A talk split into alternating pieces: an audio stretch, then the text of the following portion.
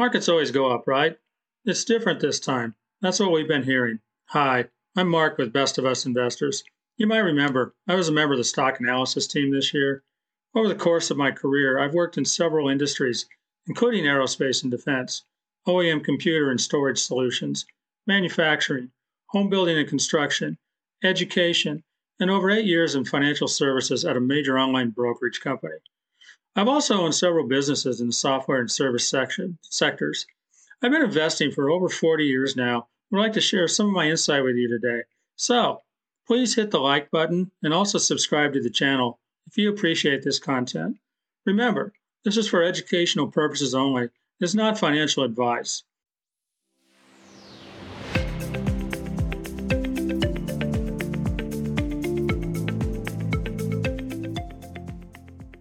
Let's get started.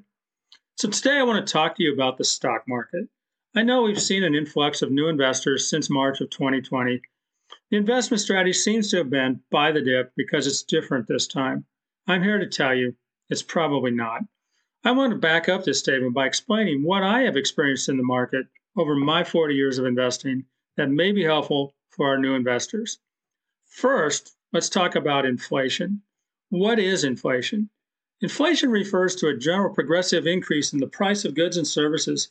When the general price level rises, each dollar buys fewer goods and services. Consequently, inflation corresponds to a reduction in the purchasing power of your money. The majority of investors, especially our young friends, have never experienced real inflation. Today, we are experiencing inflation for the first time since the seventies and early eighties. I was in high school and college during this time frame, so I have a, a view of, of how this goes. As an economics major in college, I got to study inflation as we were experiencing it. Let's look at the inflation levels over my lifetime. In the sixties, when I was very young, inflation was only two percent, kind of what we've experienced over time in the last ten years. In, in nineteen seventy-four, it spiked up to twelve percent while I was in junior high.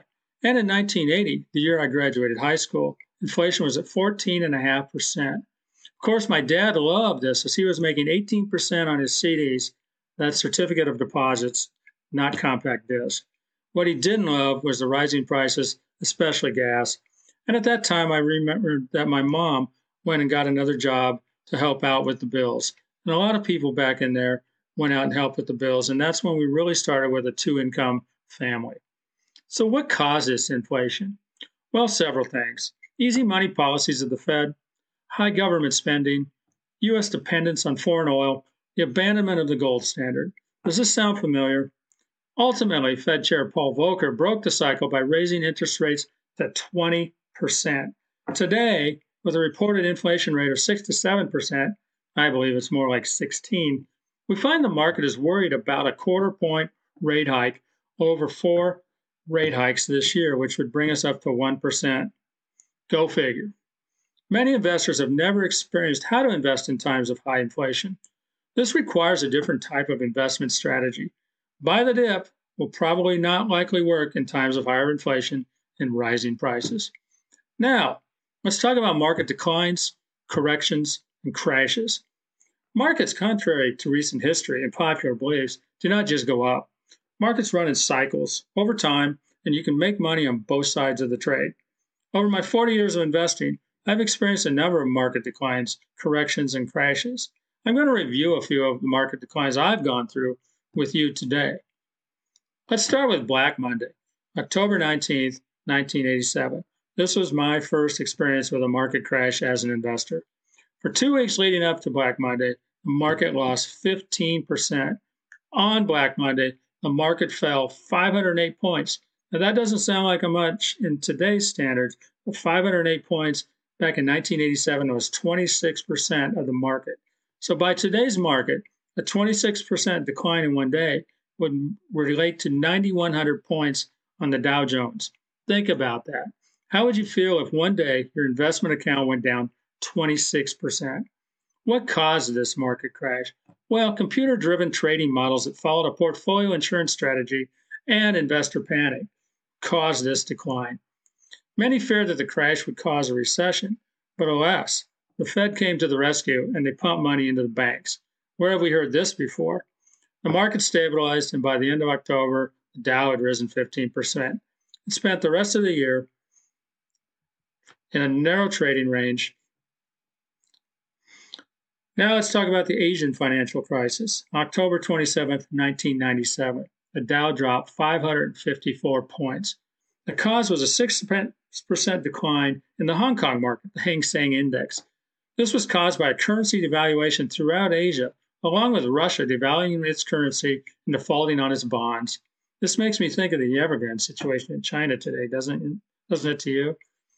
And then we go to one of my favorite crashes of all, the dot-com crash, March two thousand. Now, this just wasn't a one-day crash. This took a while to, to happen. The collapse of the internet bubble, one of the largest fiascos in the U S history, came after a three-year period starting in January nineteen ninety-seven, when investors would buy almost anything, even vaguely associated with the internet, regardless of valuation. Investors ignored huge current losses and were willing to pay one hundred times expected earnings in fiscal two thousand two. They were overwhelmed by bullish reports from sell-side security analysts and market forecasts from research firms.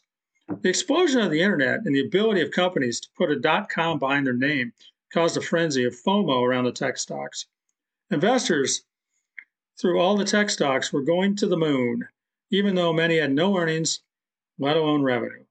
Investors poured their money into companies and startups without even knowing what those companies did, and they all went up until they didn't.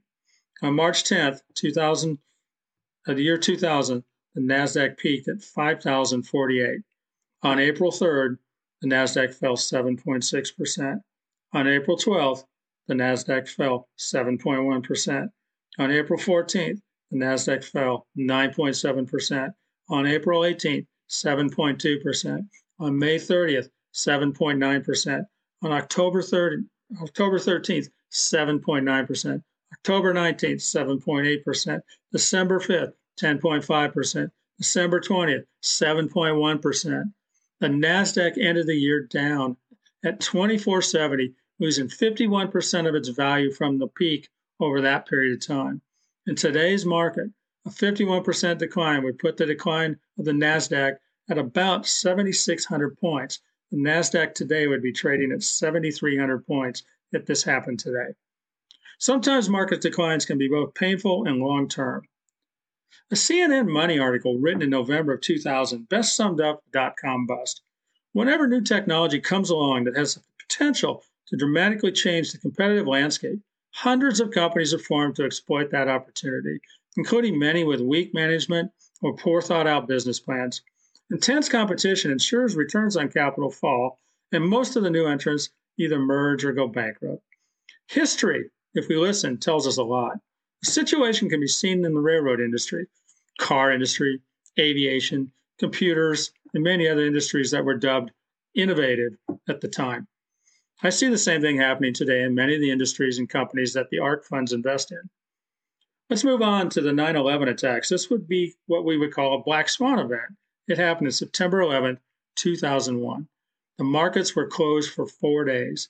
When they reopened on September seventeenth, the Dow fell six hundred eighty-five points, down seven percent. A seven percent decline in the Dow today would be about a twenty-five hundred point decline. I was in the industry at this time. I was in New York City on this day and experienced the entire thing. It was not a good day. Then we had, of course, the great financial crisis of two thousand eight. Housing bubble collapse caused by legislation, making it easier for people to buy houses. You had to have zero down dollars. You could have adjustable rate loans or subprime mortgages, as they called it, no required collateral, no proof of income, and you could buy a house.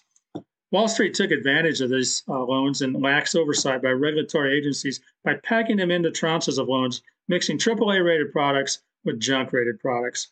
Rating agencies played along and rated these products as triple A. When the junk product began to fail, the whole system started to crumble.